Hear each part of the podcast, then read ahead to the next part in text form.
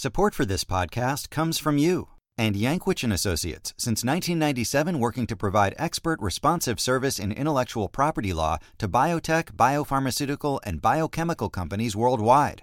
More information at yankwich.com. Welcome to Innovation Hub. I'm Kara Miller. Walter Scheidel is a historian. He's got a new book out. Its copyright is 2017. But by the time we got our copy, which was just a few weeks ago, the first line was already out of date. It said that the richest 62 people in the world have the same wealth as the bottom half of the world. That's 3.5 billion people. Now, those numbers are wrong. The richest eight, eight people in the world now own as much as the bottom 3.5 billion. Numbers that big make no sense to me, so I did a few calculations and I took a page from the math professor Steven Strogatz, who taught me this technique. If you want to compare 8 to 3.5 billion, think of them both as seconds, like seconds in time.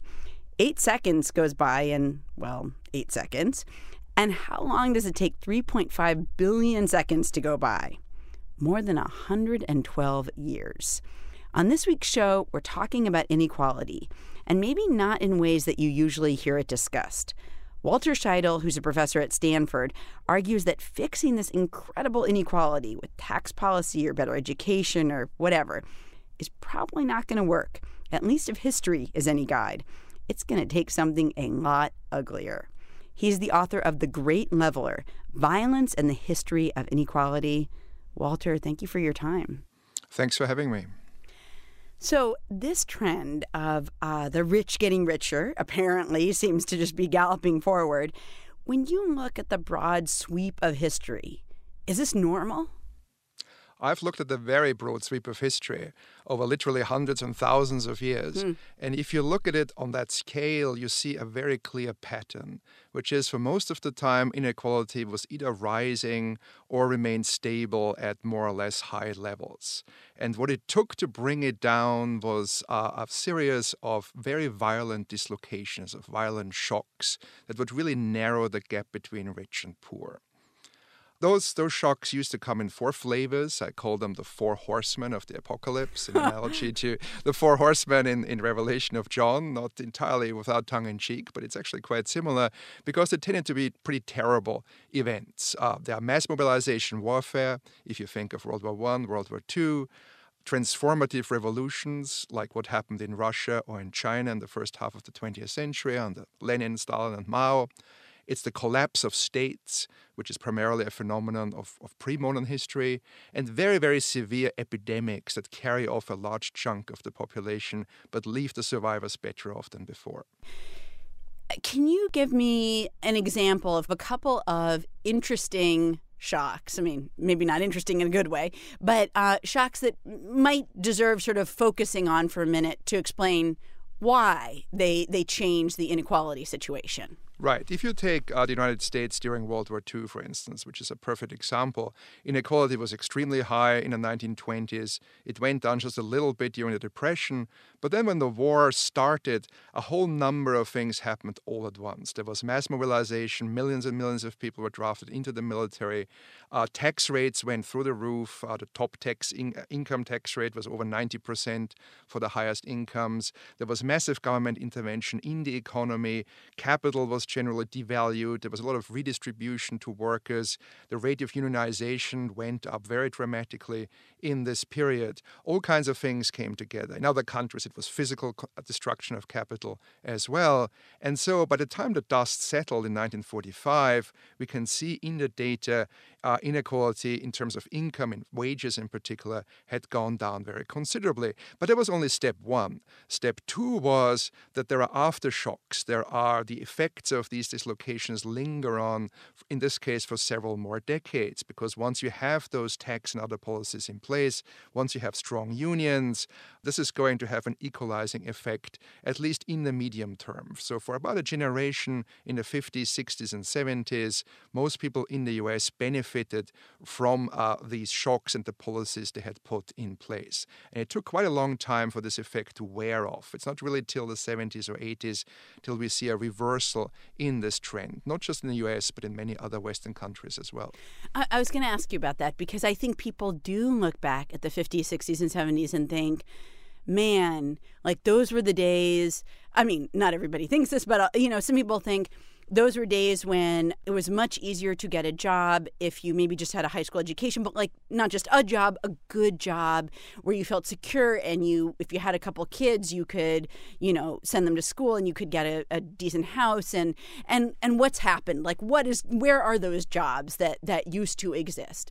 But it sounds like what you're saying is whoa whoa whoa was not that wasn't a normal time. That was a weird time. And getting back to it is going to be really hard that is absolutely true. The French call it the lucky 30 years after the war, where you have very strong economic growth, a great expansion of the middle class coupled with uh, declining inequality, which is not something you ordinarily see in history. These are very, very special circumstances that obtained after the Depression, after World War II, and they really benefited this one generation.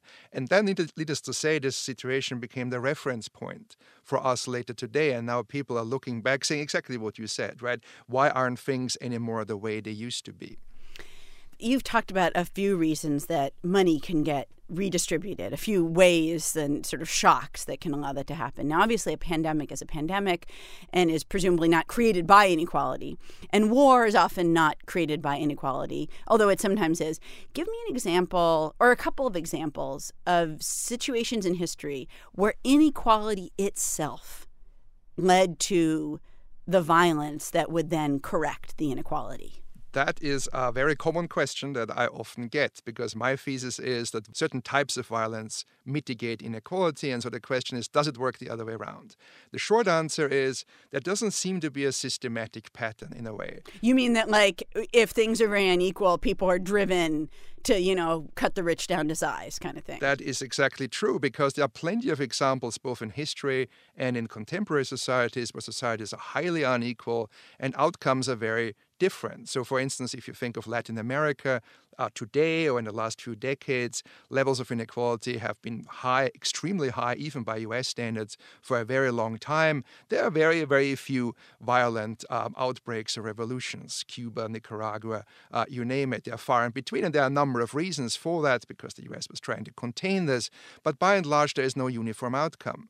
If you go back 200 years in history, look at the French Revolution, right? You think of Louis right. XVI and Versailles and right. Marie Antoinette and all the rest of it. There's extraordinary inequality in France. And so you could say, well, of course they would have a revolution.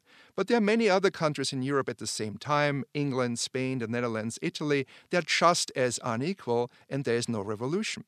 At the same time, the British colonies in North America at the time were far less unequal than European countries, and yet there's the War of Independence. So there doesn't seem to be a meaningful systematic relationship between high inequality on the one hand and some kind of war or revolution on the other. I should add, though, this hasn't really been properly systematically studied. So there's still a lot of work to be done by historians and by social scientists. So basically, inequality could last in a society for a long time without anybody being driven to, you know, execute the czar or have a communist revolution or whatever. That seems to be the case. In fact, if you look at the big communist revolutions, neither Russia nor China were particularly unequal by mm. global standards at the time mm. when those revolutions occurred, which is not what Marx would have expected. Hmm. So, if violence doesn't occur, a society is really unequal, there's no violence to sort of correct or change that what happens? Does it keep getting more and more unequal, or does it kind of like stabilize in its unequalness and it just sort of presses on? If you look, say, at the 19th century in Europe, which is a period of extensive stability, what happens is basically what you just described. There is a mild, gradual increase in inequality, but effectively at some point you reach a plateau where inequality can't really rise any further. And the same has been observed in many Latin American countries like Brazil, for instance. So there is certainly potential, if you just look at history, there's clear potential for very high levels of inequality to be maintained for generations or if you go farther back in the past for hundreds of years. Now, that doesn't mean that's still the same today because a whole lot has changed in the 20th century. It may well be that in a modern economy, under social democracy, the various variables that feed into it have changed. But as far as history can tell us anything, it shows that high inequality is certainly sustainable in the long run. If you got to run the world for a little while, is there anything you think you could do to lessen inequality? Or do you think, you know what, it's not as big a deal as people think it is? Like, there's a lot of concern and hand wringing about it, but maybe it, it, it isn't as much of a detriment to our lives as we worry that it is. I think most people agree that it is really poverty that's the most critical issue. Okay, so we're not, we shouldn't be worried that you know a rich person has a lot of money. We should be worried that a poor person doesn't have anything. Well, we should probably be worried about uh, very stark inequalities, uh. but we should be worried even more about poverty, right? Okay. If people are deprived of very basic means of living, that is really very dire and critical. And here the trend's actually quite positive, not necessarily just in the US, but worldwide. So if you take China, hundreds of millions of people have been lifted out of dire poverty, and at the same time, inequality has doubled. Now, if you were to ask the people who have been lifted out of poverty, what would you rather have? Well, they would probably rather rather not be poor anymore than have more equality. There was great equality under Mao when everybody was equally poor, right, right, but that's not right. a very desirable state of affairs either. At the same time, it's not just about money, right? There are ethical issues, moral issues, issues of basic fairness. You can ask is it feasible in an ostensibly democratic society to have these very stark inequalities? That's certainly something to be taken seriously, but it's probably not as pressing a concern as poverty as such to go back to your theory of like that that violence helps to create a, in some ways a more equal playing field what aspect of violence or we could expand it to you know plagues these really just terrible things that happen wars and and and sicknesses what what is it about those things that makes a society more equal well, they tend to work in different ways. So I already talked about the world wars, where you have fiscal measures, redistribution, and a number of things. In a revolution, in a communist revolution, it's pretty straightforward, right? The revolutionaries go out, they expropriate, often kill the rich, they redistribute property, they collectivize uh, property, land, industry, and so on. They plan the economy, they set wages and prices. You asked me before if I was the ruler of the world. Well, if I was some kind of super Stalin, that would ensure ensure worldwide equality. It would be a very undesirable outcome, but it's the way it could be done. Right. State collapse uh, used to work because the rich are closely affiliated with uh, the people in charge of the state. Well, it hasn't really changed all that much, as we can tell, in the US today, but it was even more so in the past. And so when a state goes down, everybody suffers, but the rich suffer more proportionately because they simply have more to lose. And so, for purely statistical reasons, there is an equalizing effect. Right. The, uh, the plagues, well, this is something that happened mostly in agrarian societies, where if you kill off, let's say, a third of the workforce, but the physical infrastructure remains unharmed, that is going to increase the price of labor, wages, right. and it's going to make things like land and capital less valuable. And so, for that reason alone, the gap between rich and poor is going to narrow quite a bit. That wouldn't really necessarily happen in the world today. It might not work the same way in an industrial economy.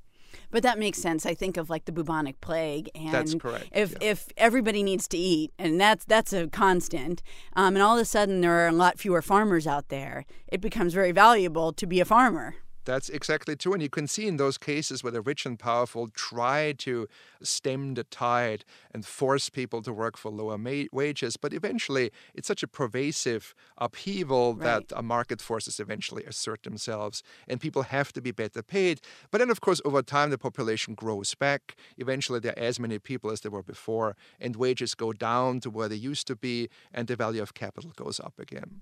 What do you say to critics who say there's got to be another way to correct tremendous inequality, some policy prescription besides, you know, having a society collapse or having right, having a communist revolution or having a bunch of people killed off by the plague?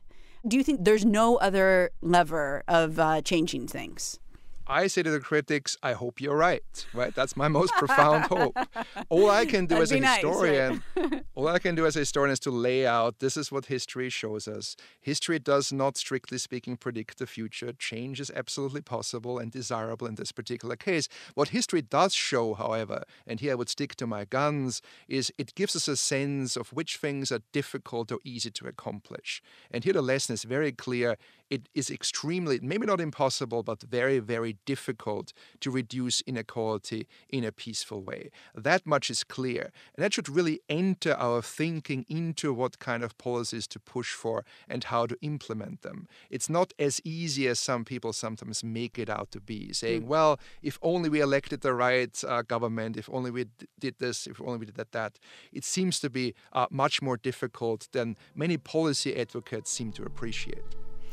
Walter Scheidel is a professor at Stanford. He's the author of The Great Leveler Violence and the History of Inequality from the Stone Age to the 21st Century. Walter, thank you so much for your time. Thank you very much.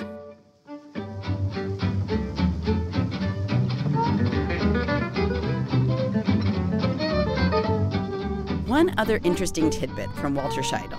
He says that societies that are more equal than America, so think about Scandinavian countries, for example, are not necessarily places with less income inequality. They actually haven't been able to make much headway on that. They're places with a lot more will to redistribute. We're going to have more about the history of inequality and how it has affected different nations on our website, innovationhub.org.